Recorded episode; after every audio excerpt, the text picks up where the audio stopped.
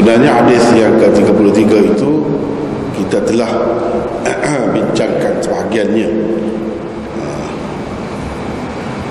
Ha, terlebih dahulu elok kita baca sekali lagi ha, terjemahannya, dan tajuk di situ ada. Ha, kalau kita nak buat tajuk yang sesuainya seperti yang saya buat di sini, iaitu dua perkara yang pasti akan memasukkan seseorang sama ada ke dalam syurga atau neraka. Dua perkara. Ha, ini pasti. Kalau ada yang ni pasti masuk syurga. Kalau ada yang satu lagi pasti masuk neraka. Itulah tajuk yang sesuai dengan hadis tiga puluh tiga ni. Daripada Jabir, beliau meriwayatkan katanya Rasulullah sallallahu alaihi wasallam bersabda, ada dua orang yang dipastikan. Tanya seorang sahabat, wahai Rasulullah, wahai Rasulullah, kalau ada bertemu macam tu kan, itu nak nak kata jaga hati ya kita lah. Sebab tukar-tukar Rasulullah, Rasulillah susah ha? hmm. Tapi yang sebenarnya Rasulullah, ya Rasulullah, gitu. Kadang-kadang kalau saya buat Rasulullah, jangan kata apa lah. Itu nak jaga yang asal, yang sebetulnya. hmm, Tapi kadang-kadang kita nak jaga juga orang kita. hmm? Kalau dalam uh, saya rasa dalam ketetapan Dewan Bahasa, kalau Rasulullah, di tempat mana-mana pun Rasulullah semua.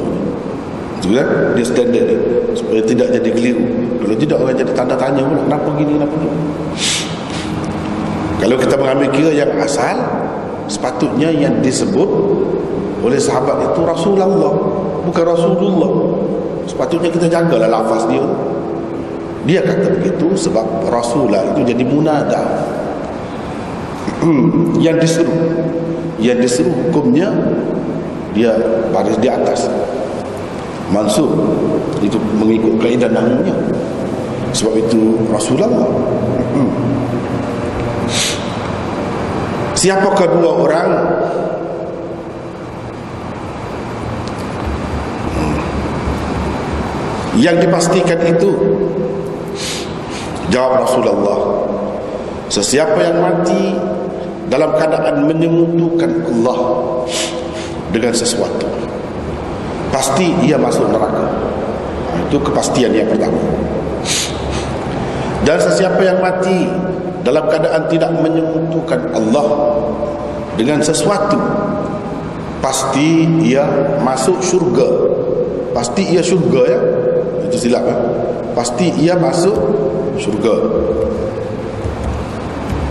Pasti ia masuk syurga. Ha, ini dua perkara yang pasti.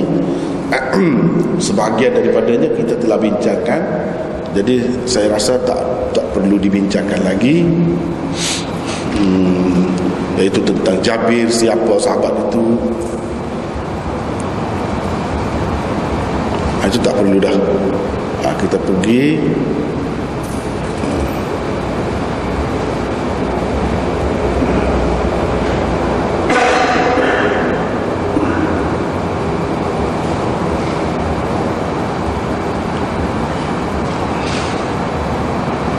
itu saja. Tidak ada ada nota rasanya situ. Uh, ya. Yeah.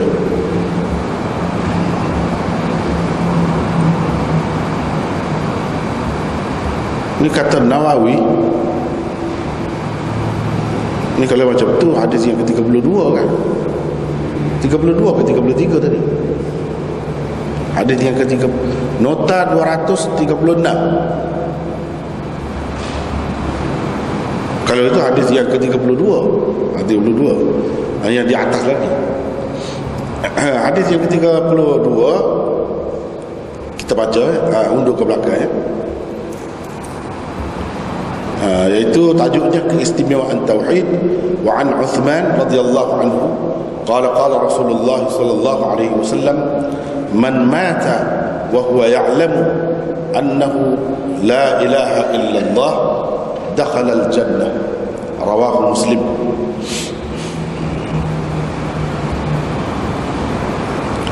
Uthman radhiyallahu anhu meriwayatkan katanya Rasulullah sallallahu alaihi wasallam telah bersabda, sesiapa yang mati dalam keadaan yakin, wa huwa ya'lamu, dalam keadaan yakin bahawa tiada Tuhan selain Allah, dia akan masuk syurga. Ini kelebihan tauhid. Sebab Nabi kata sesiapa yang mati dalam keadaan yakin bahawa tiada Tuhan selain Allah, yang disebut di sini la ilaha illallah sahaja, Muhammad Rasulullah pun tak ada. Maknanya ini kelebihan kalimah tauhid. Itulah sebabnya tajuknya keistimewaan tauhid. Sebab itulah semasa orang nak meninggal dunia kan talqin, Nabi sallallahu alaihi wasallam ajarkan supaya diajar orang yang nak mati itu, hampir nak mati itu, ketika dia sedar kan, ajarkan kalimah tauhid. Jadi dia tak suruh kita ajar dua kalimah syahadah, sebab orang ini dia sudah Islam. Uh, pada ketika itu yang kita nak harap, kita nak bergantung Allah semata-mata, dan tidak boleh ada sedikit pun bau-bau atau bayangan-bayangan syirik. Sebab itu dia tidak ajarkan dua kalimah syahadah, tapi dia ajarkan satu kalimah tauhid. Sebab kalau dua nanti eh, takut ada bau-bau ataupun bayang-bayang syirik itu.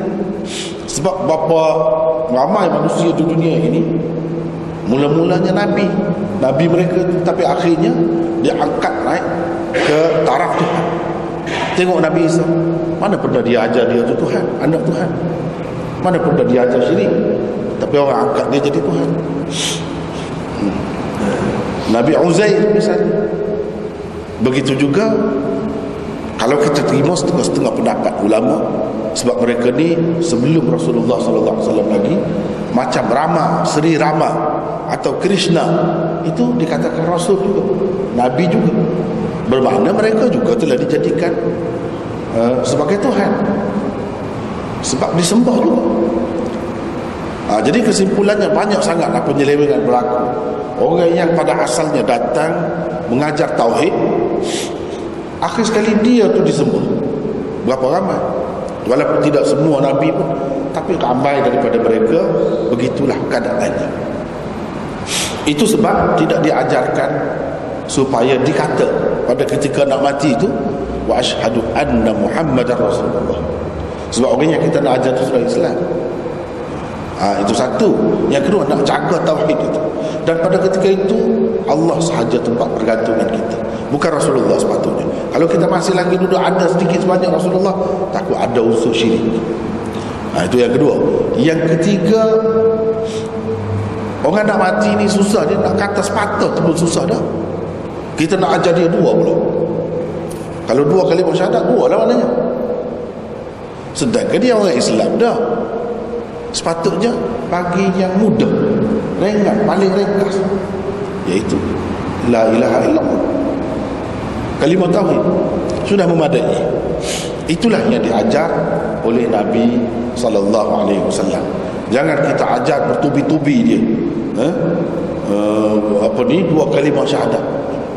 Kalimah tauhid tu pun lama-lama sekali ajar. Bila nampak dia agak sedar, sebutlah dekat telinga dia, la ilaha illallah. Itu tak payah asyhadu, ha, tak payah asyhadu. Macam dalam hadis ni kita tengok berapa banyak ni la ilaha illallah. Dalam hadis yang lain disebutkan man kana akhiru kalamihi la ilaha illallah, sesiapa yang ucapan terakhirnya ialah la ilaha illallah dakhalal jannah, masuk syurga ia, masuk syurga. Jadi dia sebut itu. Ha, inilah uh, bukan bermakna nak ajar percaya kepada Allah sahaja itu sudah memadai tanpa ada Rasul. Tidak. Orang yang kita ajar tu dia tahu dah, selama mana sepanjang hidup dia dua kali syahadah lah. Dalam tahiyat semasa bersalat itu pun dua kali syahadah juga. Ha? Dua kali syahadah juga. Cuma di sini saja. hmm. ha, Jadi kena nak, nak ringkas itu. hmm.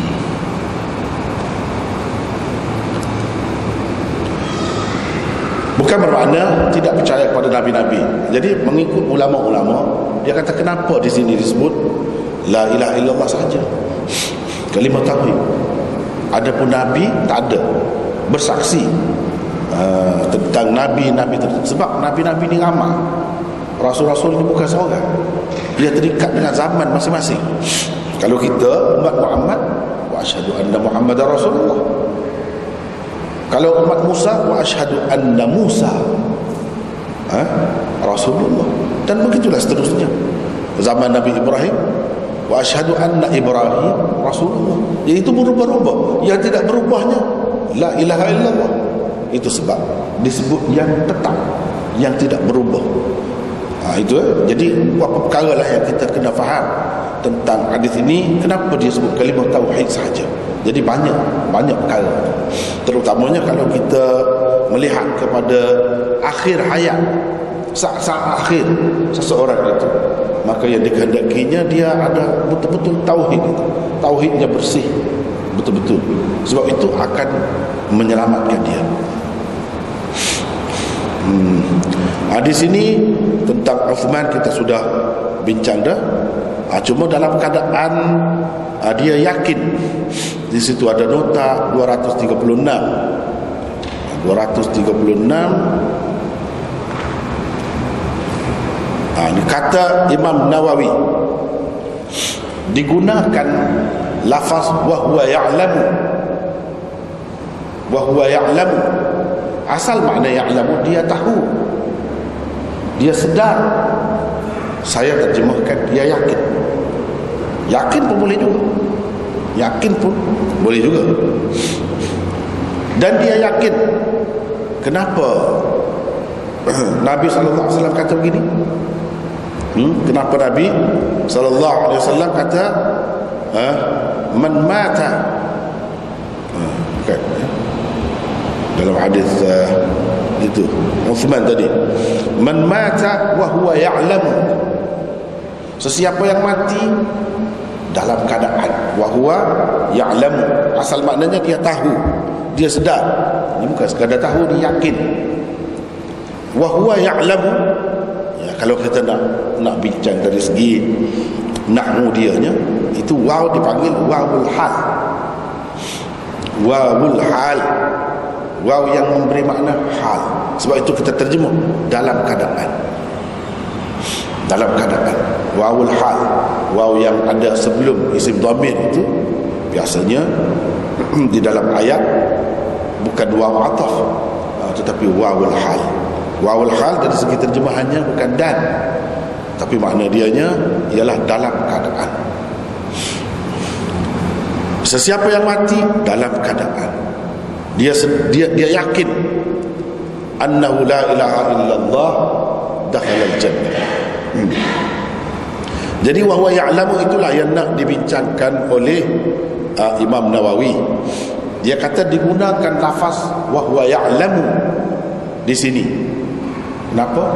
Untuk menolak pendapat golongan Murji'ah. Golongan Murji'ah.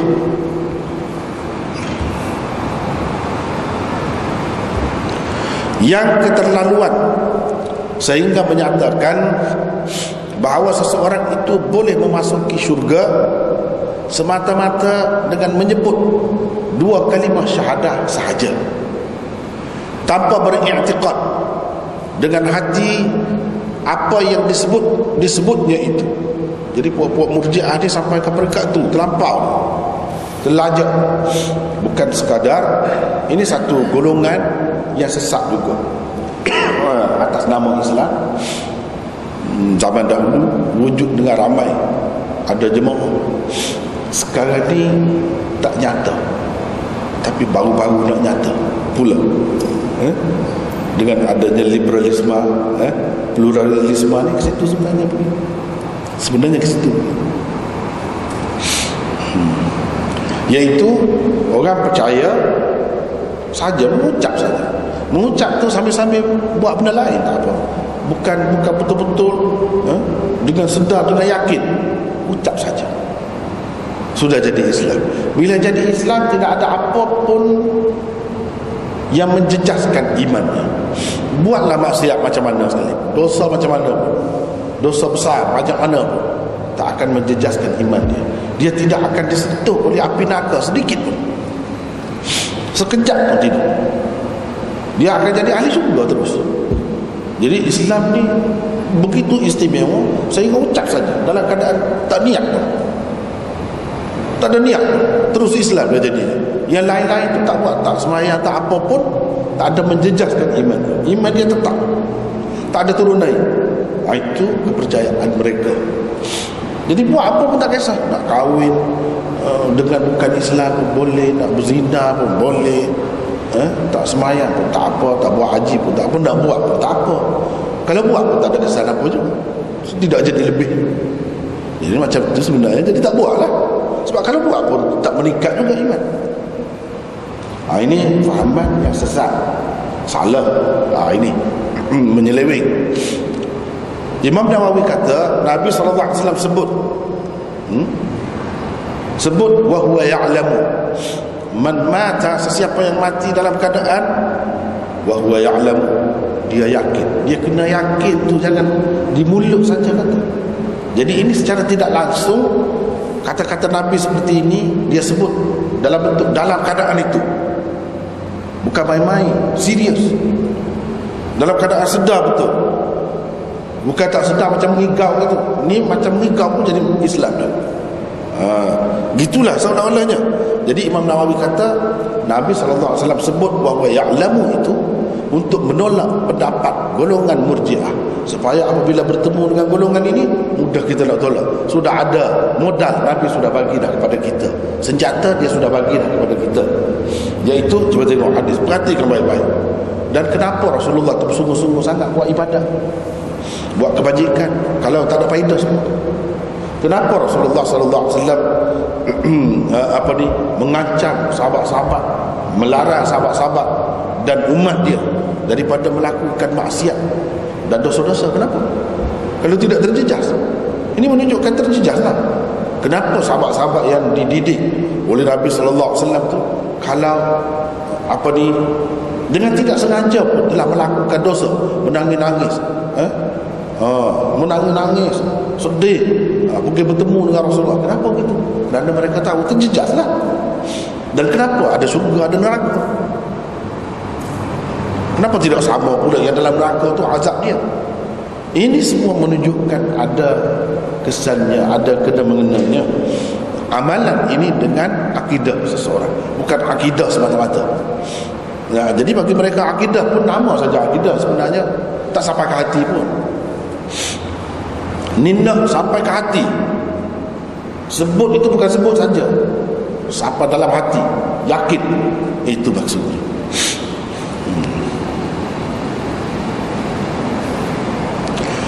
Kata qadi, yakni qadi Iyad, kata qadi yakni qadi Iyad. Sebab ini kan hadis ni uh, diriwayatkan oleh Muslim, jadi banyak-banyak kalau syarah ni dia merujuk situlah. Antara syarah Muslim yang masyhur ialah syarah Imam Nawawi, sebab itu sebut Imam Nawawi. Dah qadi qadi Iyad sebelum Imam Nawawi, qadi Iyad telah syarah dah. Ha, apa ni Muslim itu. Imam Nawawi pun banyak mengambil munafaat daripada syarah qadi Iyad itu.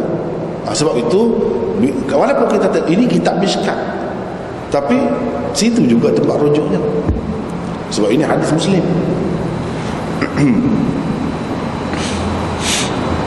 Kata qadi, maksudnya qadi Iyad.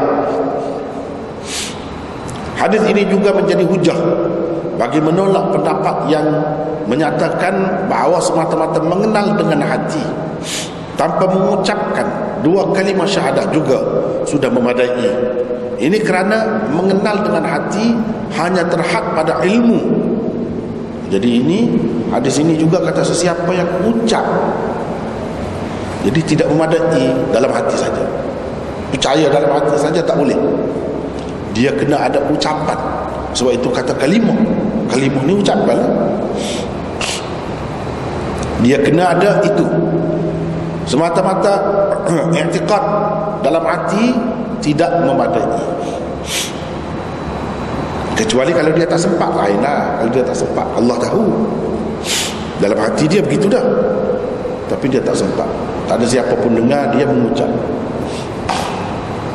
Jadi faedah mengucap ni supaya orang Islam lain yang yang dengar dia tahu ini orang Islam. Kalau dia mati, dia akan dilayan sebagai seorang Islam. Tidak kata biar dia ikut nak tanda macam mana pun. Tidak disemayangkan jenazahnya, tidak dimandikan, dikafankan mengikut cara Islam. Tak bolehlah. Menjadi kewajipan kepada kita umat Islam menguruskan jenazahnya sebagai orang Islam. Itu faedah bila kata mengucap tu. Dari segi dunia tu pun ada faedah. Tapi di segi akhirat, di sisi Allah, kalau hati dia betul-betul yakin dah, memang dia tolak dah syirik, dia terima dah Islam, kira Islam dah dia tu, walaupun dikebumikan di perkuburan bukan Islam, diuruskan jenazah dia tu bukan dengan cara Islam, dia tetap Islam.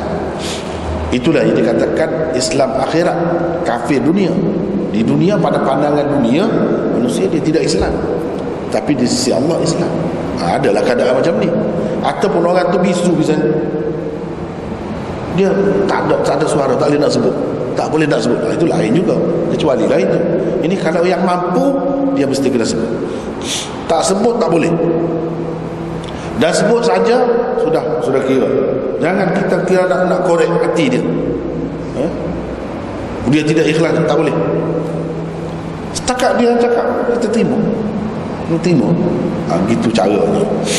Walaupun di tempat yang kita kata patut juga, kalau dia dia sebut itu tidak dengan ikhlas untuk menyelamatkan diri dalam perang misalnya, bila kita nak tetak dia, nak nak nak pancung dia dan sebagainya, dia pun mengucap, tak boleh, tak boleh, tak boleh bunuh, terus kena tahan, jangan bunuh. Kalau bunuh bermakna bunuh orang Islam, walaupun kita kata mungkin dia tu pura-pura saja. Ini berlaku kepada sahabat yang kita tahu tu. Nabi sallallahu alaihi wasallam nak macam mana, Islam nak macam mana, sebab ada peristiwa berlaku. Semua tu menjadi panduan kepada kita. Usama bin Zaid dalam perang, uh, bila dia kejar musuh tu, lari dia dah nak bunuh dia, musuh tu berpaling, dia mengucap, dia bunuh juga. Sebab pada anggapan dia, dia orang ni pura-pura nak menyelamatkan diri saja. Bila dia pergi bertemu dengan Rasulullah, ada orang cerita pada Rasulullah, Rasulullah marahlah dengan dia, marah sangat. Rasulullah kata, kamu nak buat macam mana dengan la ilaha illallah dia, begitu besarnya arti kalimah tauhid, dua kalimah syahadat itu betul begitu besar, kamu nak buat macam mana?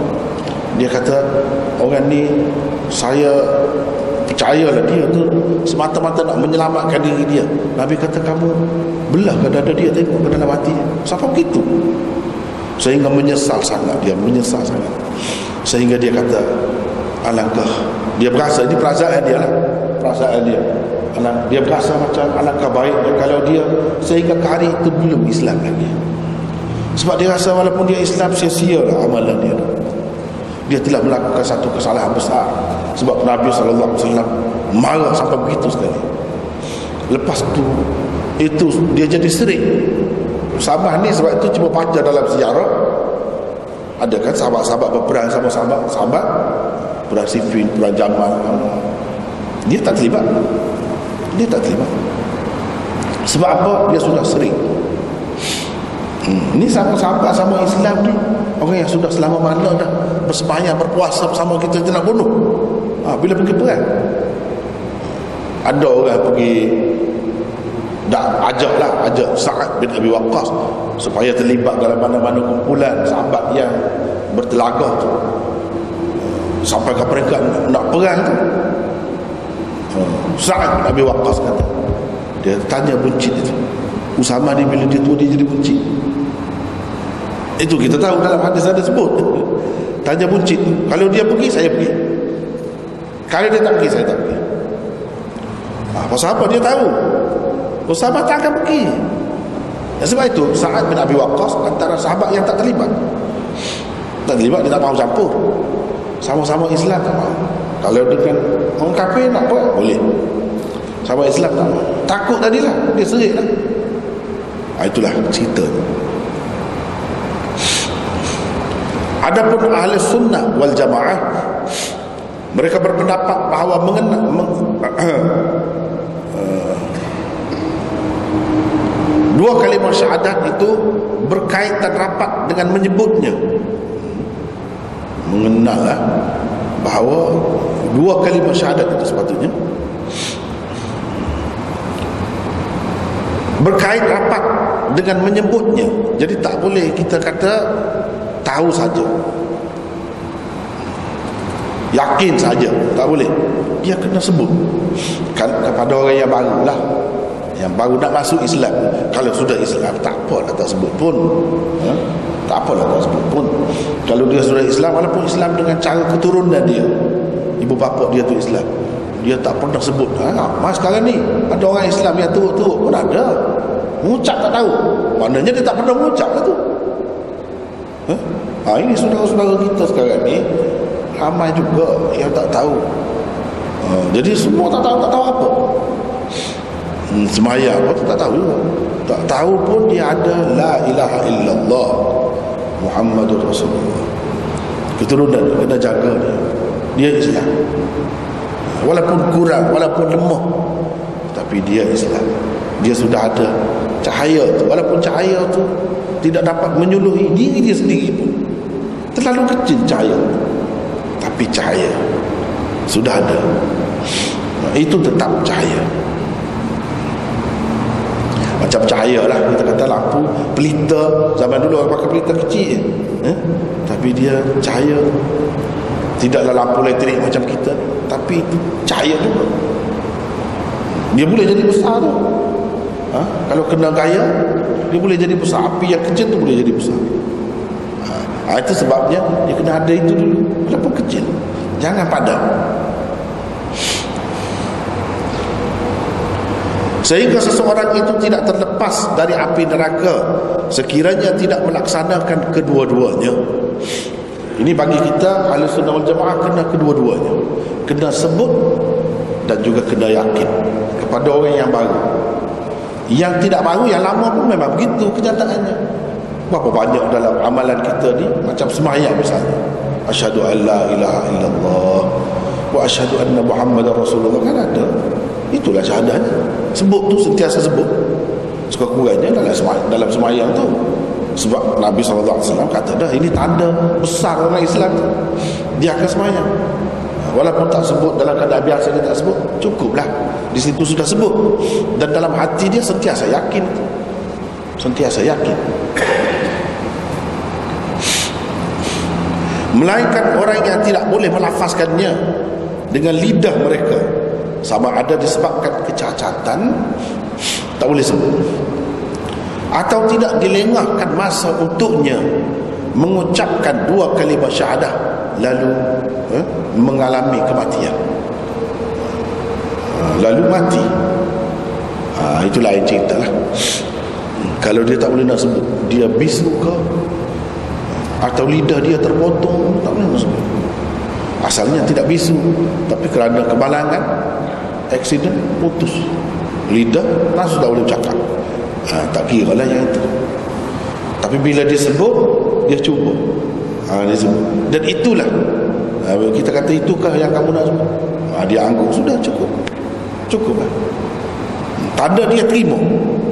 Sebabnya orang nak masuk Islam ni macam-macam keadaan kan? Bukan semuanya sempurna, bukan semuanya boleh tutur, boleh kata. Dan ini tak mesti dalam bahasa Arab. Kalau dia tak boleh kata dalam bahasa Arab, dalam bahasa lain dia dia dia tahu, cukup juga. Walaupun dia tidak tahu hakikat Allah tu macam mana dengan secara terperinci, Rasulullah tu macam mana kedudukannya, cukup kata itu saja. Dan ini adalah kunci untuk masuk Islam, tak ada cara lain, tak ada cara lain. Sebab itulah Nabi sallallahu alaihi wasallam bila bapa saudaranya Abu Talib nak meninggal dunia, ini yang dia kemukakan, mengucap dua kalimah syahadah. Atau dalam setengah-setengah riwayat, ucapkan la ilaha illallah. Sebab Rasulullah tu dengan sendirinya masuk di situ lah, tak ada orang lain dah. hmm. Aku akan menghadap Allah dengan ada ucapan itu. Aku akan bela kamu. Ini mana saat akhir. Kalau tak sebut itu tak boleh. Walaupun macam mana dia menolong orang Islam, dia simpati dengan orang Islam, tak jadi Islam. Dia kena kata ha, itu mengikut Ahlus Sunnah wal Jamaah. Dengan bersimpati, dengan menolong, membantu, sayang pada orang Islam apa, tak boleh. Tak jadi lagi. Dia kena ucapkan ini kalimah ini. Macam kita kata uh, sekarang ni orang guna komputer semua kan. Semua guna komputer, macam password lah. Tak sebut itu tak boleh masuk. Kira macam mana tak boleh. Yang tu tu ikut macam mana kena itu baru boleh. Kalau tidak tak akan, tak akan terbuka. Baru nak terbuka ha, sebut itu atau tulis itu ha, ini macam tu lah lebih kurang. hmm. Kalimah ini menjadi simbol kepada dua kalimah syahadah. Bila kata la ilaha illallah, tentu sekali bukan la ilaha illallah sahaja. Ia adalah simbol kepada dua kalimah syahadah. Dengan menyebut satu bahagian sahaja, sudah dimaklumi bahagian yang seterusnya. Oleh sebab itu memadai dengan hanya menyebutkan satu kalimah syahadah sahaja. Hmm. Selain itu kalau kita perhatikan um, macam saya sebut tadi, ia tidak khusus dengan umat ini saja. Yang Nabi kata sesiapa yang mati dalam keadaan dia yakin, ini semua tu daripada zaman Adam lagi. Bukan umat dia, tidak khusus dengan umat dia. Jadi kalau semua yang melibatkan semua ialah bahagian yang pertama, la ilaha illallah. Bahagian yang kedua tu tidak semua terlibat. Sebab itu disebut satu saja. Inilah yang pokoknya, yang asasnya. Ha, kemudian hadis ya, seterusnya yang ke tiga puluh tiga ya. Yang ke tiga puluh tiga iaitu hadis Jabir, kita telah baca dah juga tadi. Maksudnya pun lebih kurang sama juga sebenarnya. Lebih kurang sama. Hadis-hadis itu ringkas-ringkas nak uh, apa ni menyatakan betapa pentingnya hmm, mengucap itu. Uh, betapa pentingnya terima Islam itu. Sebab uh, dua perkara yang uh, mewajibkan. Jadi pasti. Sama, pasti apa? Sama ada seseorang masuk neraka atau masuk syurga. Kalau tidak menyengutukan Allah dengan sesuatu, pasti masuk syurga. Kalau menyengutukan Allah dengan sesuatu, pasti masuk neraka. Itulah hadis. Maknanya Islam ini sangat menentang syirik. Syirik tak suka sama. Yang lain-lain boleh tahan lagi, tapi kadang syirik tak boleh. ha, Daripada hadis-hadis ni itulah yang kita dapat. Tekan sangat. Sebab apa? Syirik mudah sangat nak berlaku. Mudah sangat. Dan kalau kita tengok sejarah-sejarah yang lepas pun rusaknya syirik. Situlah sampai ke peringkat itu. Padahal semua Nabi eh, tekan bahagian itu, tapi dia mudah tercabut. ha, Ini syirik. Sebab itulah ha, ditekankan dalam hadis ni juga. Ditekankan tak boleh ada syirik itu dalam uh, bermacam-macam rupa dan bentuk dia lah. Tak kira uh, semua tak boleh.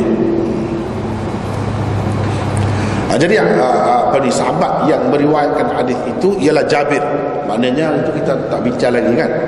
Tak bincang lagi lah uh, kalau tak sampai lagi. uh, Itu ada nota uh, dua tiga lapan Jabir bin Abdullah. Nama beliau ialah Jabir bin Abdullah bin Amar bin Haram Al-Ansari Al-Khazraji. Jadi daripada Ansar, uh, Khazraj, puak Khazraj, bukan puak Aus. Satu lagi puak Aus. Bukhari menyebutkan bahawa beliau telah ikut serta dalam perang Badar, di mana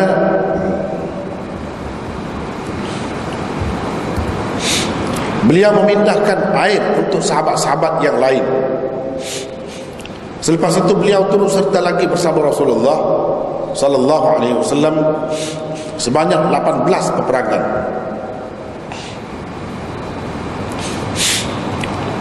Hilang penglihatannya di penghujung hayatnya, di akhir hayatnya tak nampak. Macam malam tadilah kita bertemu Ibn Abbas kan, di akhir hayatnya tak nampak. Ibn Umar di akhir hayatnya pun tak nampak. Jabir ni pun begitu juga. hmm. Beliau wafat di Madinah ketika berusia sembilan puluh empat tahun. Ini umurnya agak panjang lah, sembilan puluh empat tahun. Dan dialah sahabat terakhir yang meninggal di Madinah. Kalau di Madinah, sahabat Nabi yang paling akhir meninggal dunia, Jabir bin Abdullah. Meriwayatkan lebih kurang seribu lima ratus empat puluh hadis. Bukhari dan Muslim bersepakat dalam lima puluh lapan hadis. Bukhari bersendirian meriwayatkan dua puluh enam hadis. Muslim pula seratus dua puluh enam hadis. Maknanya ini masing-masing saja ada, yang satu lagi tak ada.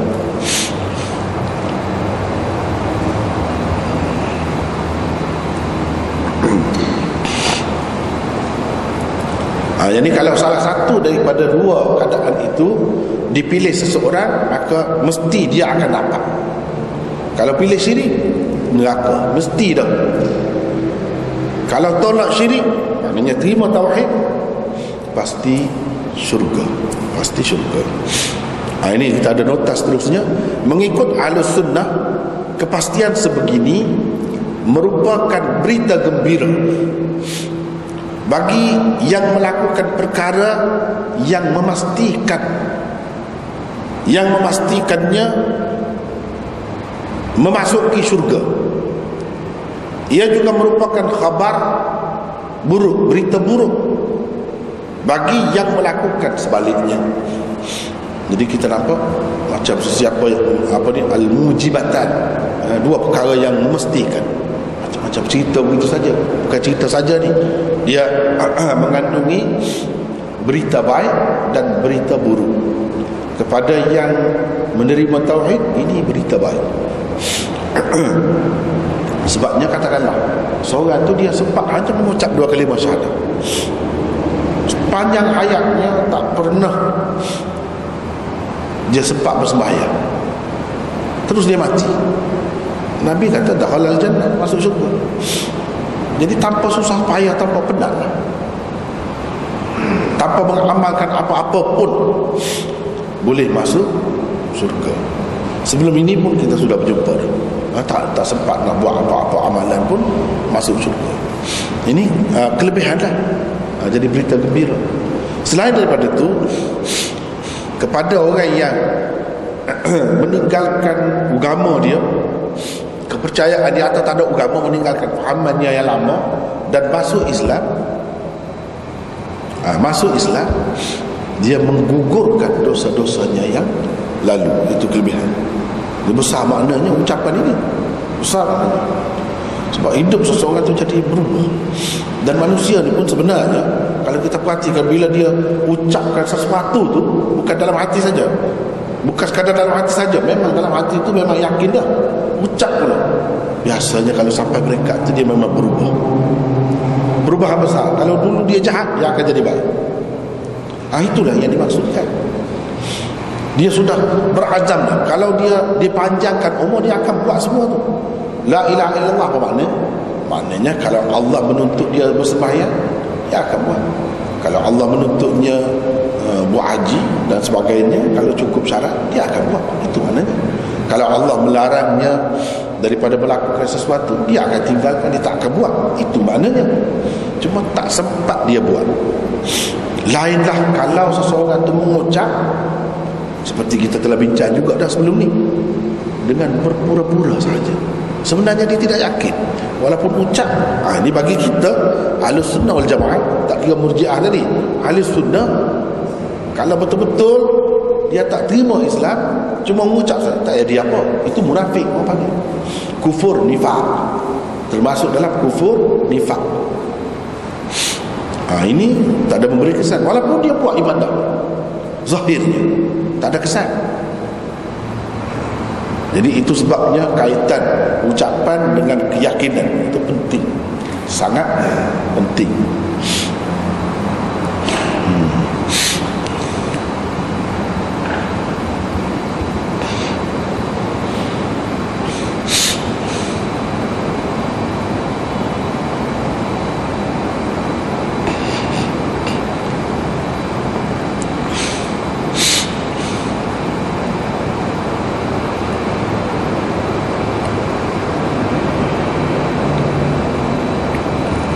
Jadi inilah kalimah tauhid, inilah yang menyelamatkan seseorang daripada neraka dan menyebabkan dia jadi ahli syurga. Itu satu kelebihan lah. Kalau katakanlah orang yang baru masuk Islam, itu satu kelebihan besar. Bila dia masuk Islam, gugur dosa-dosa yang lain. Kalau dia mati, dakhalal jannah. Pasal hadis yang seumpama ini banyak dah kita sudah bincang, sudah lepas dah. Dakhalal jannah boleh jadi berarti pasti masuk syurga terus, tanpa masuk neraka terlebih dahulu, tanpa diseksa sedikit pun boleh jadi. Macam mana bentuknya? Macam tadilah, orang masuk Islam betul dengan ikhlas lah, lepas tu dia terus mati. Jadi dosa-dosanya yang lepas sudah-sudah hilang, tak ada. Jadi tak ada sebab untuk dia nak masuk neraka, sebab sudah sudah tak ada dosa dia. Adapun kalau orang Islam, dia dia ambil kira juga dosa-dosa dia. Kalau dia mati, mungkin yang dikatakan di sini dia masuk syurga, masuk syurga tu kemudian setelah menjalani hukuman dalam neraka. Kalau dia melakukan sesuatu yang dalam hadis, dalam Quran sebut dia masuk neraka, maka boleh jadi dia kena masuk neraka dahulu. Lepas selesai bersih daripada dosa dia tu, barulah masuk syurga. Tapi masuk syurga tu pasti juga, cuma tidak pasti terus. Di sini uh, dari satu segi lebihnya orang kafir yang masuk Islam tadi, orang kafir yang masuk Islam. Sebab bila dia masuk Islam, gugur dah dosa, tak ada dah sebab nak masuk neraka. Adapun orang Islam tadi tidak, hmm. dia kena masuk neraka dahulu. Kalau ada dosa-dosa tu lah, kalau Allah subhanahu wa taala ampunkan, lain cerita lah. Kita tak tahu pula kita ni yang akan diampunkan atau tidak, tak tahu. Ha, itu susahnya, ha, sebab kita tak tahu. Kalau tidak diampunkan, ha, kena masuk neraka dulu, ha, kena masuk neraka dahulu.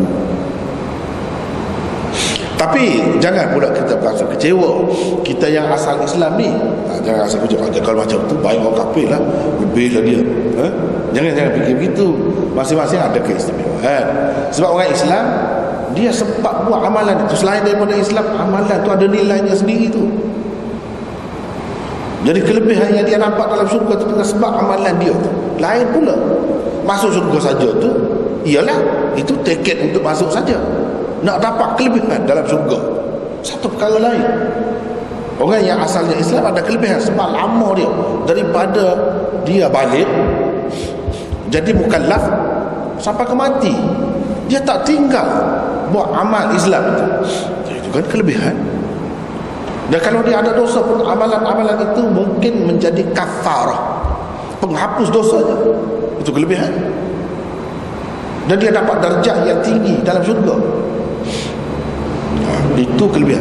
Cuma yang Nabi sallallahu alaihi wasallam pesan, jangan buat dosa besar. Dosa-dosa kecil itu dengan amalan kita sedikit-sedikit tu, dia boleh terhapus. Dengan wudu, dengan sembahyang sunat, dengan sedekah, dengan zikir, dengan dia boleh hilang. Jangan buat dosa besar. Dalam Quran kan ada sebut, maknanya Allah subhanahu wa taala pun kira-kiranya nak begitulah kalau boleh. Jangan terlibat dengan dosa besar. Irtajtanibu kaba'ira ma tunhauna ankum nukaffir ankum sayyi'atikum. Irtajtanibu kaba'ira ma tunhauna nukaffir ankum sayyi'atikum. kalau kamu menjauhi kabair, ada dosa-dosa besar. Ini menunjukkan ada dosa itu besar, ada dosa kecil. Setengah orang kata tidak, dosa itu semua besar. Tidak, dalam Quran ada beza tu. Dia ada sebut dosa besar yang dilarang kamu daripadanya, kami akan kafarahkan, akan tutup atau hapuskan uh, sayyi'atikum, dosa-dosa kecil kamu. Jadi dosa kecil tu uh, jangan agak kecil, tapi jangan lebih bimbang sangat, sebab ada jaminan tadi, dengan syarat kita tidak melakukan dosa besar.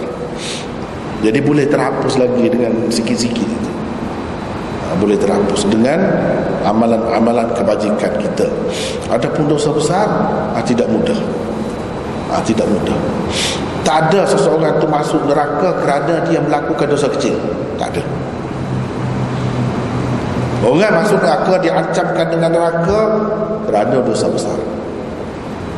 Dan ulama-ulama telah membuat kesimpulan, setiap amalan kejahatan yang diancamkan dengan neraka itu tanda amalan itu atau perbuatan itu adalah dosa besar.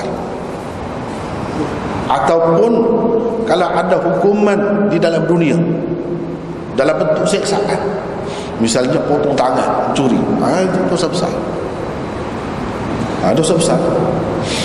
Jadi kita cuba elakkan diri daripada dosa besar. Dosa-dosa kecil insya-Allah dibersihkan. Ha, jadi amalan-amalan kita tu bukan sekadar menghapuskan dosa kecil, dia memberi kelebihan kepada kita. Bayangkan kalau seseorang itu hidup tujuh puluh tahun, lama tu dia buat ibadat tu. Walaupun adalah di sana sini kekurangan sedikit sebanyak, tapi Allah subhanahu wa taala Maha mengetahui tentang kelemahan manusia itu. Jadi dia tak kisah sangat. Sedangkan satu orang yang sepanjang hidupnya jadi pelacur, bukan kita nak, nak menggalakkan, tidak, sama sekali tidak. Ini yang ada dalam hadis. Semata-mata dia dengan dia kesihan kepada anjing yang dah agak kehausan, dia masuk ke dalam telaga ambil air bagi minum kepada anjing itu, Allah subhanahu wa taala redha kepadanya dan dia masuk syurga kerana itu. Tengok rahmat Allah subhanahu wa taala ni luas. Lepas tu kita yang hidup daripada apa ni, awal lagi Islam, keturunan kita Islam, berapa banyak buat kebajikan, jangan sekali-kali putus asa dengan Allah subhanahu wa taala. Cuba tengok, ambillah pengajaran daripada hadis-hadis seperti tadi. Nescaya kita akan apa? Limpah kurnia Allah, rahmat Allah itu sangat luas.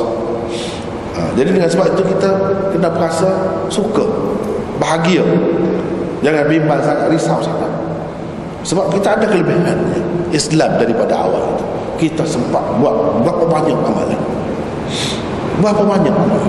Ada kadang-kadang seseorang juga dia tahu tak tahu pun apa benda ni yang menyebabkan dia masuk syurga, dapat kelebihan ni, tak tak sedar, tak perasan.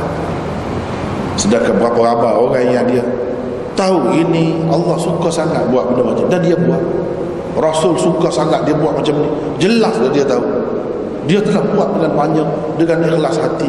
Lagilah eh, dalam keadaan benda yang dia tak ingat pun boleh eh, menyebabkan dia masuk syurga. Bagaimana lagi benda-benda yang memang yang besar tu, yang utama tu, lebih-lebih lagi lah. Nah, ini satu kelebihan. Jadi Islam ni semua pihak dia jadi senang hati dengan Islam, itu kelebihannya. Tidak kata orang yang lama Islam dia saja, daripada awal saja suka hati. Orang yang baru Islam pun suka hati. Kalau dia mati terus tak sempat buat ibadat, suka juga. Kalau kaya, suka juga. Kalau miskin, suka juga. Masing-masing ada kelebihan. Kalau sihat, suka juga, ada kelebihan juga, redha juga. Kalau sakit pun ada kelebihan, bukan saja-saja. Bila saja jadi Islam, susah payah, penat jerih, menderita, semua dapat pahala. Syaratnya sabar. Kalau tak sabar saja, sia-sia. Ha, susah tu kan, susah nak sabar tu susah. Sabar, jangan mengeluh. Bukan bukan tak boleh kata sakit, aduh, bukan tak boleh kata begitu. Eh? Dalam hati itu, dalam hati Lepas tu ingat kita rasa lebih-lebih sangat, ha, kita kawal lah diri kita. Sebab tu kita tengok orang Islam mana-mana kan, dia lebih baik pekerti dia. Ketika nak mati ke, ketika nak bersalin ke, ketika sakit, dia tidak meraung, sabar banyak. Kecuali yang tak ikut agama lah. Kalau yang ikut agama tu, dia sedar tu, dia tahu tu, kalau dia sabar boleh pahala tu. Bukan saja-saja, bukan saja-saja. Kalau lebih-lebih sangat menyumpah-nyumpah, ha, boleh jadi boleh dosa. Takutlah dia, dia tak akan buat lah. Ha, itulah kelebihannya. Um, kemudian hadis yang ke tiga puluh empat, uh, riwayat Abu Hurairah. Uh, riwayat ini panjang. Hmm, nak baca ke? Atau kita nak berhenti saja nak bincang-bincang? Hmm? Nak baca terus? Eh? Nak bincang? Nak baca terus pun boleh? Ha, kita baca terus. Ha, ini hadis riwayat Abu Hurairah. Hadis ni panjang, mungkin kalau kita baca pun tak sempat, kita sambung lah. Ha, macam yang lepas tu tak habis juga, sambung gitu. hmm. Ha, kalau nak nak berhenti, tak mau sambung-sambung, kita berhenti. Ha, kalau boleh terima sambung, tak apa, kita baca. Baca. Okey. Ha. Ha, jadi hadis Abu Hurairah ni sebenarnya banyak perkara, banyak perkara yang nak dibincang, kata kesimpulannya, intisarinya, banyak perkara. Saya rasa kita tak perlu daripada awal lah bincang secara kesimpulan lah. Beberapa perkara saja, pengajaran yang cuba kita ambil lah terlebih dahulu, walaupun kemudian saya akan sebutkan juga dalam intisari dia, pengajaran dia tu saya akan sebut juga. Antaranya dalam hadis ni, kalau kita perhatikan, kalau saya lah, mungkin orang lain macam lain, kalau saya, saya cuba cari tempat-tempat yang muskil itu, yang menimbulkan tanda tanya. Kenapa dia buat gini? Kenapa gini nampak? Kalau saya, saya suka begitu. Macam Sayyidina Umar, bila Abu Hurairah pergi keluar, pergi cinta kepada dia, dipukul Abu Hurairah, disebut pukul. Ha, jadi kita pukul lah, tidak kata tumbuk, tidak. Mungkin dia begitu, tapi dia kawan gagah. Abu Hurairah dia pula lembek. Ha? Abu Hurairah kurus saja. Dia peringkat bermula pada masa tu, semasa dia belajar tu, dia jadi ahli sufah tu, miskin. Tapi kemudian dia jadi kaya raya. Abu Hurairah tu jadi gubernur tu, menteri besar kemudiannya. Masa tu ha, kan dia pernah pingsan kerana tak makan apa. Ha, jadi patutlah kalau kalau Sayyidina Umar buat begitu. Antara dua uh, apa ni? Sadiyai, antara dua titik ni. Itu itu makna asalnya. Mana di dada dia lah. Sayyidina Umar tolak, rebah dia. Rebah macam mana? Terduduk. Terduduk dia. Kenapa Sayyidina Umar berkasar sampai begitu? Kan dia keluar tu dengan Rasulullah suruh juga. Rasulullah suruh bawa dia, dia bawa sandal, selipar, sebagai tanda memang dia hari ini berjumpa dengan Rasulullah sallallahu alaihi wasallam. Jadi nak cerita apa? Nak ceritanya sesiapa yang tu lah, yang tadi juga lah, yang mengucap la ilaha illallah, siapa saja dia masuk syurga. Itu saja, dia tak buat apa. Ha, inilah jadi pegangan puak, apa ni, setengah-setengah puak ni, puak murjiah pun tu. Dia kata tengok dalam ni semua itu tak ada, dah sebut amalan-amalan. Dan Sayyidina Umar pun yang dia marah tu, sebab tu dia takut orang akan jadilah jadi puak-puak murjiah. Dia takut jadi begitulah, orang berpangku tangan. Akhirnya kita tak buat apa pun, kita masuk syurga juga. hmm? Ha, jadi jadilah seperti Yahudi. Yahudi kita ni bahasa yang lebih, bahasa utama di sisi Allah. Kita tak buat apa pun, bahkan kalau kita buat jahat macam mana-mana pun, kita ahli syurga dah, tak risau apa. Ha, dia jadi macam tu. Itu bahaya tu. Ha, Islam hari nak baiki uh, yang dirosakkan oleh Yahudi itulah. Tiba-tiba kita sendiri jadi macam tu. Ha, tak patutlah. Jadi kenapa begitu? Itu persoalan. Jadi tak sempatlah kira-kiranya Abu Hurairah tu pergi cerita dengan orang lain. Yang dia sempat ceritanya kepada Umar saja. Sebab bila dia keluar tu, mula-mula sekali dia bertemu dengan Umar. Sebab dalam majlis ni mula-mula tu Rasulullah sallallahu alaihi wasallam ada sekali dengan sahabat dia. Tiba-tiba Rasulullah bangun pergi. Lama tak balik, dia pergi mana? Sahabat-sahabat fikir. Abu Hurairah mula-mula fikir. Sebab apa? Sebab dia sayang sangat kepada Nabi sallallahu alaihi wasallam. Pada ketika itu dia belajar, nak ilmu lah. Ha, kalau hilang Nabi ni pergi mana? Sebab Nabi tu kan ramai juga musuh dia. Takut-takut ada sesiapa ganggu Nabi sallallahu alaihi wasallam, kena bunuh ke kena apa, boleh jadi dia takutlah. Nah, jadi terfikir dia nak pergi turun, nak ikut lah mana Nabi pergi ni, lama ni tak balik-balik ni. Jadi ada bersama tu Umar pun ada situ juga, Abu Bakar pun ada situ juga dalam dalam, dalam cerita ni, semua ada. Jadi bila begitu, tapi Abu Hurairah dia dulu-dulu lagi pergi. Saya jadi kepada Rasulullah ni bila pergi ke haid itu, kebun yang bertembok. Haid itu mana kebun yang bertembok. Pagar dia tu dalam bentuk tembok. Konkrit lah. Kalau kita kata sekarang ni batu. Tak boleh masuk muda-muda. Ada satu lagi kebun yang tak ada macam tu, dia ada pagar-pagar begitu saja. Mudah nak masuk, dia tak boleh masuk. Jadi dia cari pintu tak bertemu. Sebenarnya takkan dia tak ada pintu, mesti ada pintu, sekurang-kurangnya satu. Tapi dia kalut kan? Dia kalut, susah hati sangat dengan Rasulullah ni, pasal sayang sangat kan. Kadang-kadang sepatutnya nampak pun tak nampak. Ay, cuba kita eh, menjiwai macam mana perasaan sahabat pada masa itu. Orang yang sayang macam tu kan? Kadang-kadang benda yang nampak tu dia tak nampak, sepatutnya ada depan dia, dia tak nampak. Sebab dia, dia risau benda lain. Ha, itu yang dia risau. Dia risau takut-takut Rasulullah di diganggu-gugat ha, oleh musuh-musuh. Ha, ataupun mungkin takut dia rebah ke mana-mana, mana tahu. Geliakkan kaki bila jauh, dia panggil orang tak dengar. Ha, jadi nak pergi tolonglah, okey kan. Ha, pergi cari, dia masuk. Ada lubang air.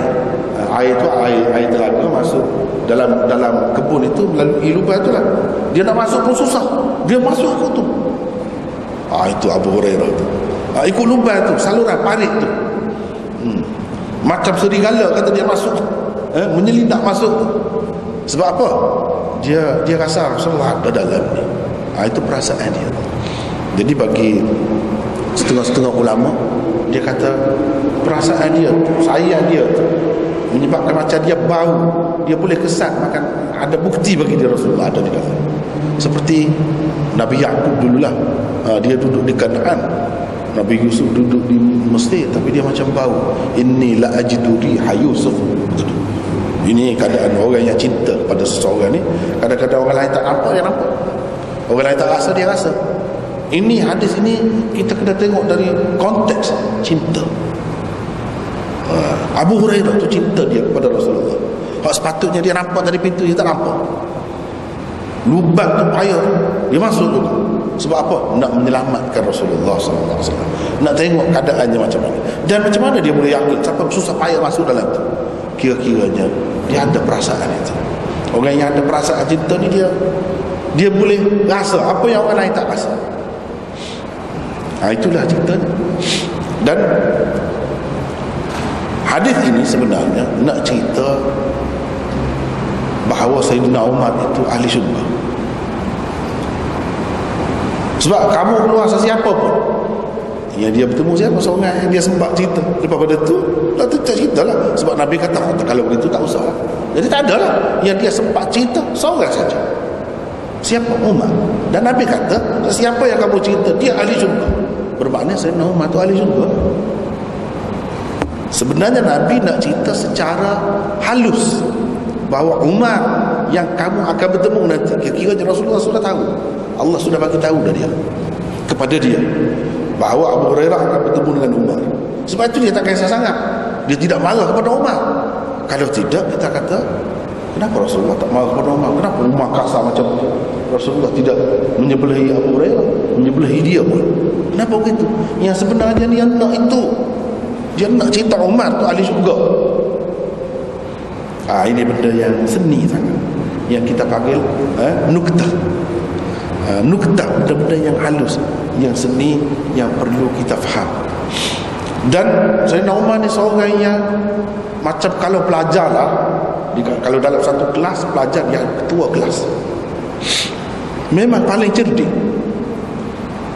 Kadang-kadang dia, ya Rasulullah, suruh zahirnya macam lain, sesiapa saja. Sesiapa saja ni, ramai pun boleh. Jadi Abu Hurairah kata orang-orang lain ada juga di belakang, kata dia. Orang lain pun mari juga, bukan saya saja. Tapi saya sampai dulu. Ha. Kira-kiranya dia, dia Rasulullah pagi selipat tu, dia nak pergi cerita kepada semua. Tapi tak sempat. Memang takdir Allah, memang kehendak Rasulullah pun nak suruh bagi tahu kepada Umar saja. Ini yang berlaku ni. Dia bertemu dengan Allah. Di situ berhenti. Umar pun kata, pergi balik. Jumpa dengan Rasulullah. Hmm, aku pergi juga. Oh, dia pun pergi. Hmm. Abu Hurairah pun menangis. Abu Hurairah menangis. Umar buat gini dia. Hmm. Ha, apa ni? Hmm, kalau dalam bahasa ajhash tu ni, macam cebek muka. Cebek macam muka orang menangis. Sedih lah Abu Hurairah. Ha, pergi depan Rasulullah. Jadi Rasulullah kata, kenapa kamu ni? Dia pun cerita begini-gini. Yang kamu pula kenapa Umar? Dia tanya. Umar pun cerita. Dia kata, saya rasa tidak sesuai kalau dia cerita. Tengok Umar ni orang macam mana. Sampai yang Rasulullah kata tu dia boleh kata. Dan Rasulullah tak kata, kamu siapa? Ha? Ha. Nak mengalang kata-kata aku. Dah sudah aku kata begitu, kamu tu diam sajalah. Tak, tak kata begitu pula. Menunjukkan betul dia nak cerita tu kepada kita lah. Sampai cerita dekat sekarang, Umar ni kedudukannya di sisi Rasulullah setinggi mana? Setinggi itulah, sehingga dia boleh tegur. Teguran dia tu Rasulullah terima sebagai musyawarah. Wasyawirhum fil amr. Hum tu siapa? Umar antaranya. Ini ahli mesyuarat Nabi. Bila dia bagi pendapat, Rasulullah terima. Ha, kalau begitu iyalah. Ada kata akhir tu kan. Kalau begitu tak payah. Jadi yang terima cerita ni siapa? Seorang saja. Lepas pada tu dah kata tak payah, Abu Hurairah pun tak cerita lah pada orang lain. Yang sebenarnya nak cerita je, Umar itu ahli syurga. Dan ahli syurga ni tidak semestinya seorang yang lembut, halus, eh? yang kata kalau pijak semut pun tak mati. Bukan. Tak mesti begitu. Tak mesti begitu. Eh? Sebab itu sahabat-sahabat itu dia ahli jihad. Penjual-penjual Penjual-penjual ni kalau pijak semut tak mati tak boleh. Dia kena gagak. Sekali dia dia buat gitu tu pun teruk dah kita. Baru boleh nak pergi perang. Kalau tidak nak angkat yang berat-berat tu macam mana? Hmm. Ni buat gitu pun dah rebah dah. Bagaimana kalau dia tendang? Ha, mana dia kena kuat. Ahli syurga itu tidak mesti ahli syurga ni seorang yang lembut, yang lembek, bukan begitu. Ha? Ha, cuba tengok. Itu yang diisyaratkan oleh Nabi sallallahu alaihi wasallam sebagai ahli syurga. Bukan sekali ini Umar ni dia macam mencelah lah kata-kata Nabi. Pada pandangan setengah-setengah orang macam Syiah, dia kata jahat betul Umar. Ha? Dia campur tangan, dia mencelah, dia menggalang Rasulullah. Rasulullah nak buat begini, dia dia kata tak payahlah begitu. Ha, dia kata begitu. Jadi dia berpandang berpandangan buruk terhadap Sayyidina Umar. Itu silap sebenarnya. Kalau betul-betul Umar tu salah, mesti Rasulullah tegur dah. Kan ada juga ceritanya, ada ketikanya Umar nampak Rasulullah ni dalam keadaan nak marah, dia melutut. Berjalan melutut pergi depan Nabi. Begitu kan? Bukan selalu begini, sentiasa begini, tidak. Dia dia pandai tengok masa. Apa maksud Rasulullah sallallahu alaihi wasallam sebenarnya? Dia faham. Yang orang lain tak faham, dia faham. Misalnya di akhir hayat Nabi sallallahu alaihi wasallam, cerita pada hari Khamis tu, eh? apa ni, waqi'atul qirtas atau hadithul qirtas, hadis kertas, yang Nabi kata hari Khamis dia meninggal. Pada hari apa ni, Isnin, eh? Khamis, Jumaat, Sabtu, Ahad, Isnin. Lepas lima hari lepas itu baru meninggal. Jadi hari Khamis tu Nabi kata, bawa mari pen, kertas, aku nak tulis sesuatu. Ini ramai ni tengok Rasulullah ni, tengok Rasulullah sakit ni. Di akhir ayat dia, bila sibuk, ha? sibuk orang ni kata begini, bising. Umar kata tak payahlah, Rasulullah sallallahu alaihi wasallam dalam keadaan tenang, biarlah, cukuplah kepada kita hasbuna kitabullah, cukuplah kepada kita Al-Quran. Nabi sallallahu alaihi wasallam tak adil. Jadi ramai lah yang kesal, kenapa kata begitu. Kalaulah Rasulullah sallallahu alaihi wasallam sempat tulis, mesti adalah sesuatu yang benar-benar uh, yang, yang yang penting itu. Bahkan dalam setengah-setengah riwayat disebutkan uh, sesuatu, dia nak tulis sesuatu yang kamu tak akan sesat sampai bila-bila. Maknanya benda penting tu. Alangkah baiknya kalau Rasulullah sallallahu alaihi wasallam sempat tulis dan tak ada sesiapa yang mengganggu di, di tengah-tengah. Jadi ada setengah-setengah tu kesal, dia kata Sayyidina Umar ni pandai-pandai dia, eh? sehingga tak jadi Rasulullah nak tulis, sedangkan benda begitu penting. Jadi tak jadilah tulis. Orang Syiah sibuk benar dengan hadis tu. Bila kita tanya, kenapa kamu sibuk sangat? Eh? Dia kata, kita tahulah yang Nabi nak tulis tu apa. Sebab dia tak tulis, orang tak tahu semua apa benarnya. Dan dia tak tahu tulis, macam mana nak tahu? Tapi dia tahu pula. Dia kata yang Nabi nak tulisnya Sayyidina Ali tu lah, yang sepatutnya jadi jadi imam, jadi khalifah selepas dia terus. Dan sebab tak tulis dia jadi Abu Bakar, Umar, Uthman dulu. Kalau dia tulis, maknanya Ali terus. Dan anak cucu dia itulah yang sepatutnya memimpin umat ini. Dia kata begitu. Kita kata, dah, kita tak tahu Nabi tak tulis, macam mana kamu dapat kata begitu? Dan kalau benda tu penting sungguh dan Nabi tak ceritakan, siapa yang salah? Umar salah ke Rasulullah salah? Rasulullah lah yang salah.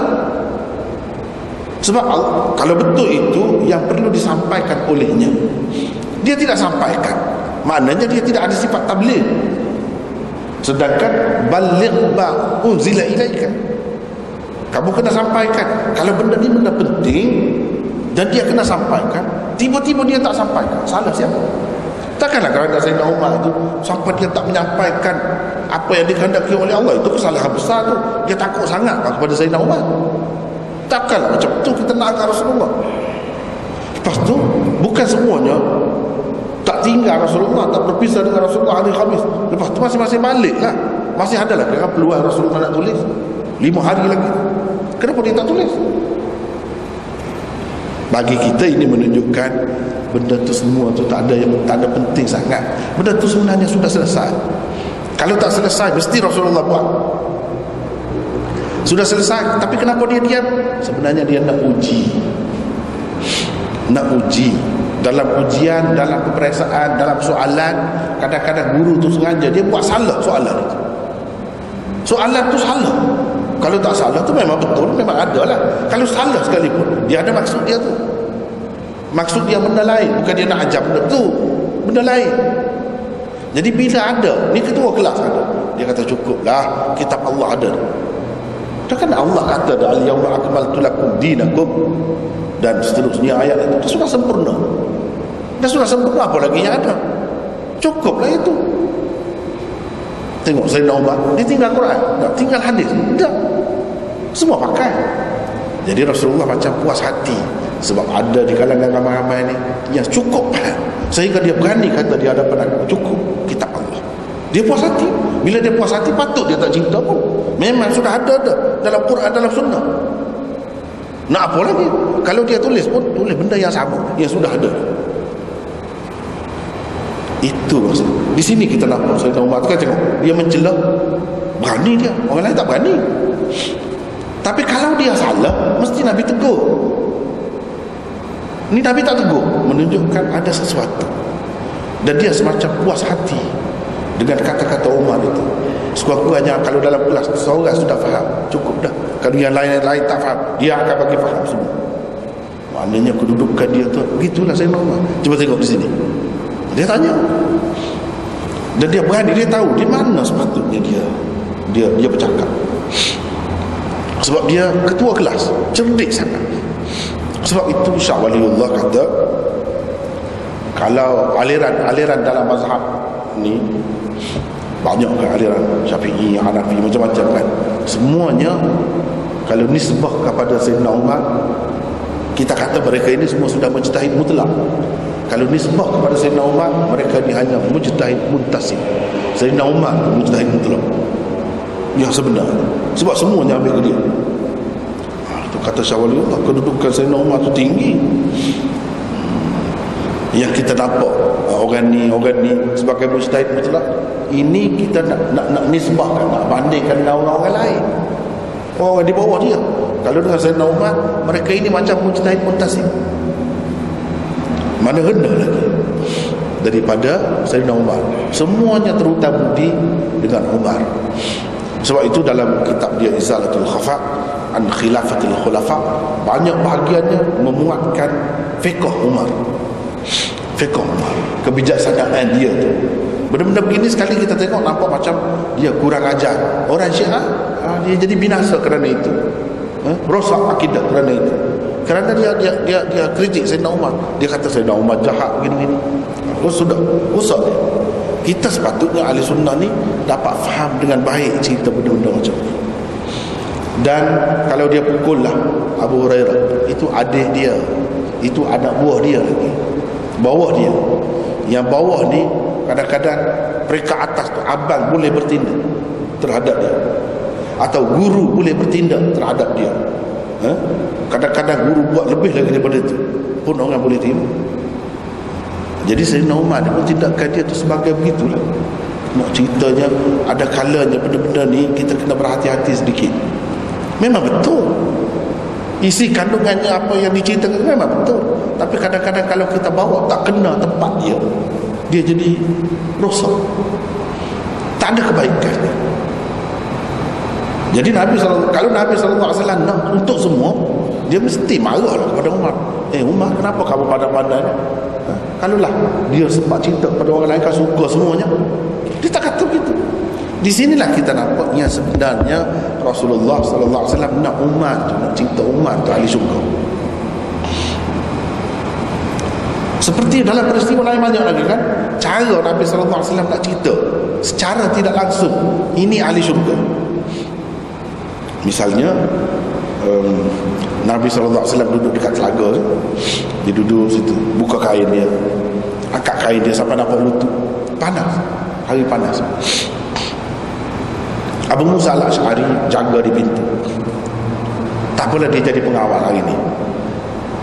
Uh, lepas tu ada orang datang, dia cerita ada orang datang, siapa ni nak bagi dia masuk lah. Nabi sallallahu alaihi wasallam kata biar dia masuk dan berilah berita gembira kepadanya akan mendapat syurga. Padahal Nabi tak tengok siapa, tiba-tiba masuk Abu Bakar. Maknanya Abu Bakar ahli syurga lah secara tidak langsung. Lepas tu ada pula yang datang, ada pula yang datang nak bagi benda dia masuk ke ni. Abu Musa tanya, bagi dan beri berita gembira kepada dia, ahli syurga juga. Padahal Nabi tak tengok yang masuk siapa, Umar. Ah, sekali lagi cuba tengok, banyak tempat yang Umar ni ahli syurga ni banyak dalam hadis, sangat banyak, bukan sekali dua. Ah, ini salah satu, beri berita gembira kepadanya akan mendapat syurga. Bila masuk tengok Umar. Jadi yang ni duduk sebelah ni, yang ni duduk sebelah ni. Tengok Nabi sallallahu alaihi wasallam tak ubah kain sebab panas. Dia ulurkan kaki dia ke dalam telaga. Telaga tu tak ada alat lah, ha? Nak dapat kesejukan. Yang seorang lagi minta izin nak masuk. Abu, Abu, Abu Musa Al-Asy'ari tanya Nabi sallallahu alaihi wasallam nak bagi ni? Ha, bagi. Dan bagi macam tadi juga, bagi berita gembira kepada dia akan dapat syurga. Tiba-tiba yang masuk tu Uthman. Ha, cuba tengok Uthman.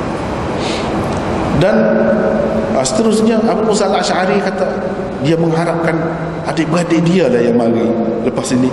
Sebab Nabi ni bila saja orang mari dia benar akan masuk dan bagi berita gembira kepada orang tu. Dia tunggu-tunggu tak ada siapa pun datang, adik-beradik dia tu pun tak mari. Jadi itu bukan kehendak Allah begitu. Nak ceritanya yang dia nak sebenarnya nak cerita di sini, walaupun secara kebetulan berlaku tu tidak dirancang, dia nak cerita bahawa ini ahli syurga. Sama juga di sini, yang dia nak sebenarnya Umar, dia sudah saudara. Bila selesai tu habis dah cerita, tapi dia tidak nak nyatakan secara terbuka, secara tidak langsung. Ha, itu yang kita kena faham daripada hadis ini. Adapun kekasaran Umar tu kena faham macam tadilah, dia sebenarnya guru, abang. Abang ni kadang-kadang kalau adik buat sesuatu yang tak munasabah, yang boleh membahayakan, dia boleh bertindak sampai ke peringkat tu. Ha, tapi mungkin dia tidak sengaja, tidak nak sampai, Dia maksud nak sampai gebok gitu, macam Nabi Musa yang tumbuk tu lah, hmm, tumbuk orang kedeti di zaman dia. Dia bukan maksud nak bunuh, tapi tangan dia tu bisa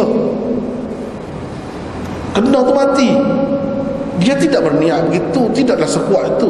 Maknanya kalau dia tumbuk kuat betul, habis tenaga dia tak tahu dah. Sayyidina Umar pun begitu. Boleh jadi tidaklah niat dia, tetapi oleh kerana Abu Hurairah tu dia pelajar, dia masih muda lagi, tubuhnya pun kurus, eh? Lebah. Begitulah, kita kena faham itu, barulah selamat. Kadang-kadang hadis ke Quran ke boleh menyesatkan. Ya, yudhillu bihi kathira wa yahdi bihi kathira. Quran tu ha? Boleh sesat orang, berapa ramai jadi sesat dengan sebabnya, dan berapa ramai juga dapat hidayah. Jadi dia kena cara dia, barulah kita dapat hasil yang baik. Kesimpulan secara keseluruhannya, Sayyidina Umar ni baik ke tidak? Pada pandangan Rasulullah, Rasulullah berkenan, suka ke tidak, reda ke tidak ke dia? Reda. Jadi kalau ada lah dalam hadis-hadis yang menampakkan dia, meragukan kita, cuba takwil, biar sesuai dengan yang yang pokok tu, baru kita tidak menyeleweng. Kalau kita nak kutip yang macam ni semua, lepas tu kita nak buat kesimpulan sendiri tanpa kita melihat kepada asasnya, pada dasarnya apa pandangan Nabi terhadap, terhadap umat. Teruk kalau macam tu. Inilah jadi puncak kesesatan lah. Kita kena tengok keseluruhannya, apa pandangan Nabi terhadap Umar tu. Jangan tengok peristiwa kecil-kecil tu. Kalau nak tengok peristiwa kecil-kecil tu, dah kita nak membesar-besarkan, jadi Nabi Musa tu bunuh orang dah, macam tu lah jadinya. Ha, seperti buat-buat Fir'aun kata dia bunuh orang, padahal dia tidak tidak maksud itu. Itu sebab kita perlu takwil apabila berhadapan dengan orang-orang besar begini. Kalau tidak, tak ada pasal-pasal. Kita ni tak ada apa, ha?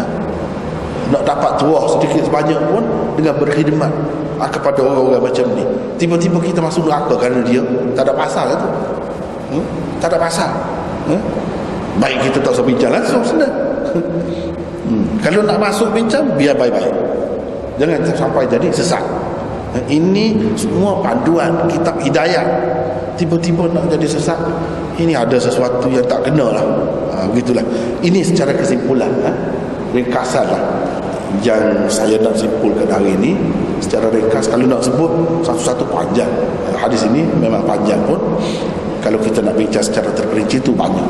Jadi kita tangguh lah ha, untuk seterusnya, sesi berikutnya. Untuk kali ini hanya setakat itu lagi. Wallahu a'lam. Subhanallah. Ada kemuskilan?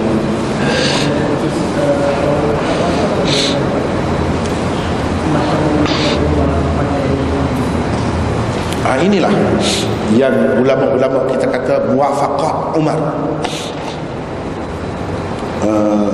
Jalaluddin As-Suyuti ada tulis kitab namanya Al-Kaukabul Aghar fi Muwafaqati Umar.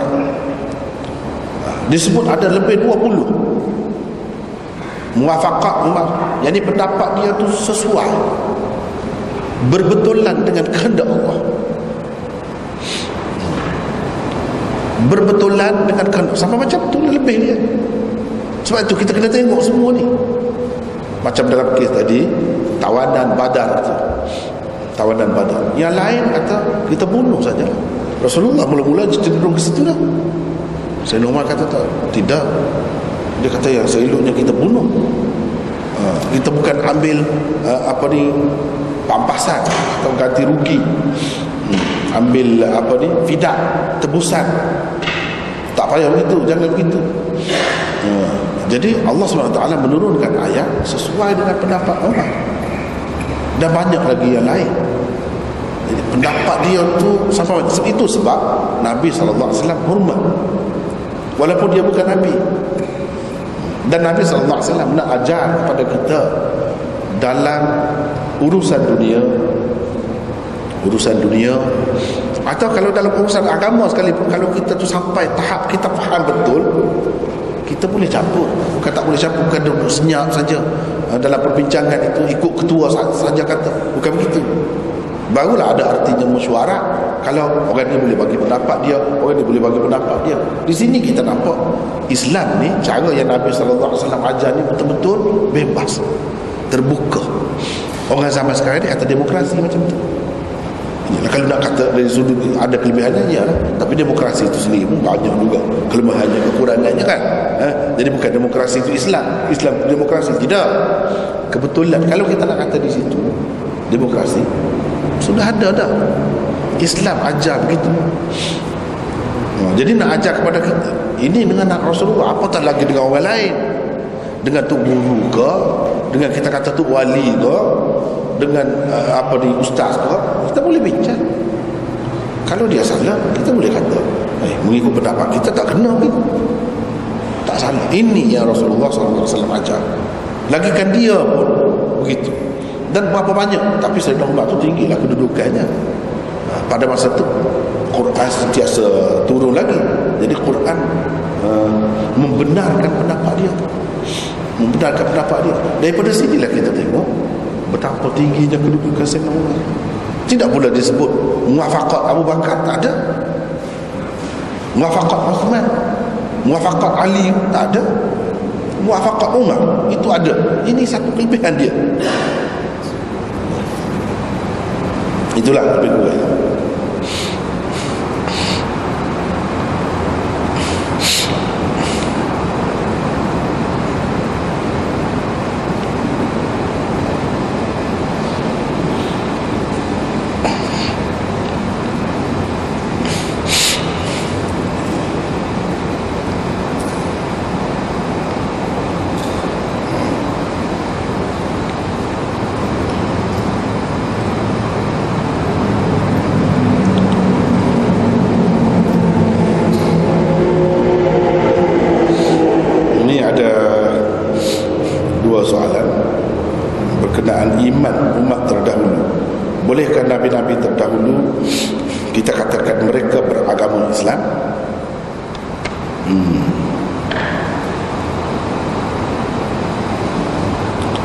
Sebab mereka semua uh, apa, di, di, diutus uh, diutus sebelum istilah agama Islam digunakan. Sama seperti pengikut Nabi Isa contohnya, uh, walaupun satu dunia kata beragama Kristian. Dua, apakah kedudukan akhirat bagi masyarakat Kristian sebelum kedatangan Islam? Ada bezakah kedudukan mereka dengan para guru Salman Al-Farisi? Maaf kalau kita terkeluar tajuk. Tak ada keluar eh? Ini pun pasal iman juga kan, pasal iman. Nah, jadi soalan yang menarik sebenarnya, yang bagus. Nabi-nabi dulu um, bolehkah kita katakan Islam? Memang boleh. Berapa banyak dalam Quran sendiri pun eh? Millata abikum Ibrahim huwa sammakumul muslimin. Ibrahim, dialah yang menamakan kamu muslimin. Muslimin itu orang yang menganut ajaran Islam kan? Eh? Nabi Yaqub, Nabi itu, Nabi ini, bila dia tanya anak-anak dia, kamu nak mati dalam apa? Islam. Nak mati atas Islam semua. Ha, jadi Islam ni, istilah Islam ni sudah ada daripada awal lagi. Ya. Ha, cumanya orang lain yang tukar nama lain itu. Bila tukar tu jadi keliru. Jadi sesoalannya Islam tak ada hubungan dengan agama Nabi-Nabi dahulu, yang sebenarnya mereka Islam. Salah satu bukti keislaman mereka yang paling besar, semua membawa ajaran tauhid. Di situ menyatukan mereka semua. Ha, di situ menyatukan mereka semua. Dalam Quran disebut wa ani'buduni hadza siratum mustaqim. Ini dikatakan kepada semua. Semua, tak kira umat Muhammad atau umat lain. Allah suruh, Allah perintahkan supaya mereka menyembahnya sahaja. Itulah jalan yang betul, siratal mustaqim. Siratal mustaqim itu jalan Islam. Jadi Islam ni membawa ajaran tauhid daripada dulu. Allah tidak ada sekutu baginya. Itulah hakikat. Cuma nama-nama yang diletakkan kemudian itulah yang jadi keliru. Sebenarnya ajaran Nabi-Nabi dulu semua Islam. tidak lain. Apakah kedudukan akhirat bagi masyarakat Kristian sebelum kedatangan Islam? Ada bezakah kedudukan mereka dengan para guru Salman Al-Farisi? Kalau sebelum kedatangan Nabi Muhammad sallallahu alaihi wasallam, mereka yang ikut ajaran Nabi Isa, Kristian Nabi Isa yang benar, mereka itu dikira Islam. Jadi selamat di akhirat. Selamat. Seperti kata tadi, siapa yang mengucap la ilaha illallah. Jadi tidak khusus dengan umat ini, umat lain begitu juga. Cumanya kalimah yang satu lagi, pengakuan tentang Rasul tu kena Rasul yang semasa. Rasul yang semasa. Jadi mereka memang Islam. Yang yang keduanya, kalau di zaman fatrah di mana ajaran Nabi dahulu sudah hilang, tak tahu punca, Nabi baru belum datang lagi. Ketika itu ada kecelaruan, macam orang tak sampai seru. Ha, keadaan itu, ini pun termasuk dalam selamat juga, golongan yang selamat juga. Sebab Allah Subhanahu Wa Taala nak menyiksa manusia ni setelah sempurna, cukup hujahnya. Wa ma kunna mu'adzibina hatta nab'atha rasulah. Kami tidak akan menyiksa manusia sebelum kami menghantar rasul. Jadi ada peringkat-peringkat tertentu antara seorang rasul dengan seorang rasul yang lain itu ada masa senggang di mana kesan-kesan peninggalan Nabi yang dahulu itu tak nyata. Mereka cuba nak dapatkan ajaran Nabi yang dahulu sedapat mungkin, setakat yang mereka mampu. Nah, ini zaman fatrah yang kedua. Yang ketiganya, kalau mereka sempat dengan zaman Rasulullah sallallahu alaihi wasallam, tak dapat tidak, dia kena terima Nabi kita. Kalau tak terima, tak selamat. Tak selamat. Dan sebenarnya kepada ahli kitab ini mudah sepatutnya nak banding dengan orang lain, sebab dalam kitab-kitab mereka sudah ada sebut tanda-tanda Nabi akhir zaman. Sepatutnya mereka eh, berada dihadapkan daripada orang lain dalam menerima ajaran Islam ini. Dan memang pun ada pun, tapi tidak seramai yang diharapkan. Ha, itu malangnya. Sebab ini ialah Yahudi ni nak, nak ditukar kepimpinan dia yang Allah berikan kepada mereka, kelebihan tu nak tukar. Sebab mereka telah, orang kata, rosak banyak, sudah tidak ada kelayakan. Kalau ada pun segelintir, yang segelintir tu masuk Islam. Sepatutnya kalau mereka ni terima Islam, mudah orang lain, sebab orang lain ni ikutlah. Ahli kitab, nama dia pun ahli kitab, mana ahli ilmu. Orang lain mudah nak ikut ahli ilmu. Tapi kalau ahli ilmu ni dia berkeras, dia berdegil, boleh mengeliru orang lain. Jadi sebab tu orang lain tak masuk Islam susah, sebab dia tidak. Tapi ini adalah kehendak Allah subhanahu wa taala, takdir, ha? Sebagai ujian daripada Allah subhanahu wa taala. Hakikatnya kalau sudah sampai seru, sampai zaman Nabi kita, dia tak terima Islam, ha, ini kafir. Kafir. Tapi di zaman Islam itu masih lagi Nabi sallallahu alaihi wasallam telah asuh ahli kitab, sembelihan dia boleh makan, boleh kahwin dengan mereka. Ini cara-cara Islam nak mendekati, nak bermesra dengan mereka. Ujuk tu sampai ke peringkat, sampai ke kemuncaknya, sampai ke hujung-hujung. Tapi tak makan juga. Ada juga yang makan. Sebabnya, sebab secara keseluruhannya mereka telah rosak betul. Sebab itu tidak ada kelayakan lagi. Allah subhanahu wa taala pun tukar kepimpinan itu kepada Arab, bagi kepada Rasulullah sallallahu alaihi wasallam. Yang sebelum itu tidak ada, ha? Boleh disebut sangat daripada nenek moyangnya nabi-nabi. Sedangkan Bani Israel ni berapa banyak nabi? Banyak. Ha, ini kesimpulannya, tak dapat tidak mereka kena terima Islam. Banyaklah pujuknya. Yang pujuknya kalau masuk Islam dapat dua pahala ahli kitab. Banyak sangat pujuk. Dan sebelum masuk Islam pun boleh makan, boleh sembelihan, boleh kahwin, boleh itu, boleh ini, banyak gimana. Uh, yang ni tak boleh. Sehingga Nabi sallallahu alaihi wasallam uh, kata Kalau Musa, kalau orang tu, orang ini ada lagi pun.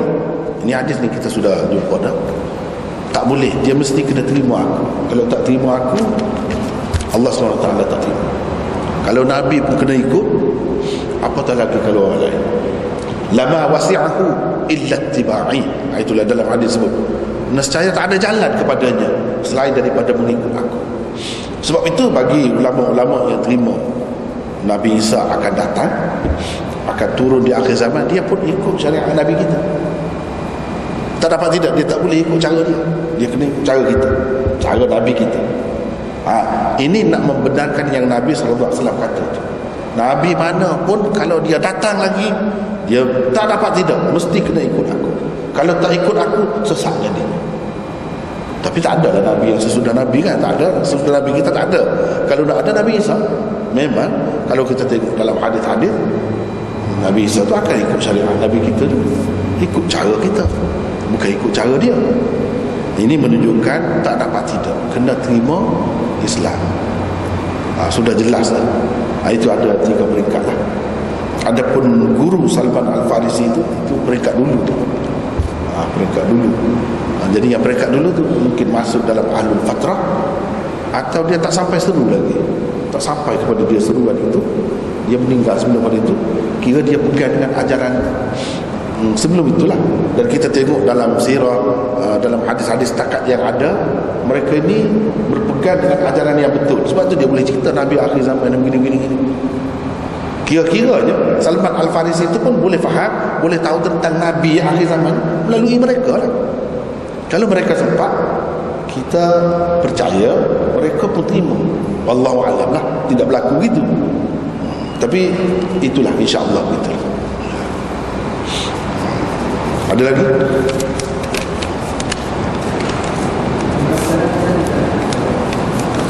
Al-Fatrah? Tak ada. Tak ada lah, sudah ada Nabi. Tak ada, tak ada zaman senggang lah. Selepas ini tak ada Nabi yang lain kan. Kemudian ajaran Islam tu begitu kukuh, sempurna, tidak seperti ajaran-ajaran Islam sebelum ini yang memang takdir Allah nak memansuhkannya. Dia jadi adalah kekurangan, kelemahan dia tu. Kalau tidak, tak jadi mansuh, akan sempurna. Adapun Islam yang dibawa oleh Nabi kita ni memang sudah sempurna, maka tidak tidak tidak ada keperluan lagi untuk dinasahkan. Dalam masa, cuma macam kita bincang sebelum berdiri kan, walaupun tak ada secara khusus dinamakan Ahlul Fatrah, tetapi mengikut setengah-setengah ulama yang betul-betul tak sampai seru. Ha, itu pun tidak termasuk dalam arti kata kafir yang sebenarnya, yang kekal dalam neraka. Cuma dia seperti manusia lain, kalau ada kesilapan yang patut dihukum, kena hukum lah. Seperti orang Islam, kalau ada kesalahan yang patut masuk neraka, masuk neraka lah. Dia pun begitu.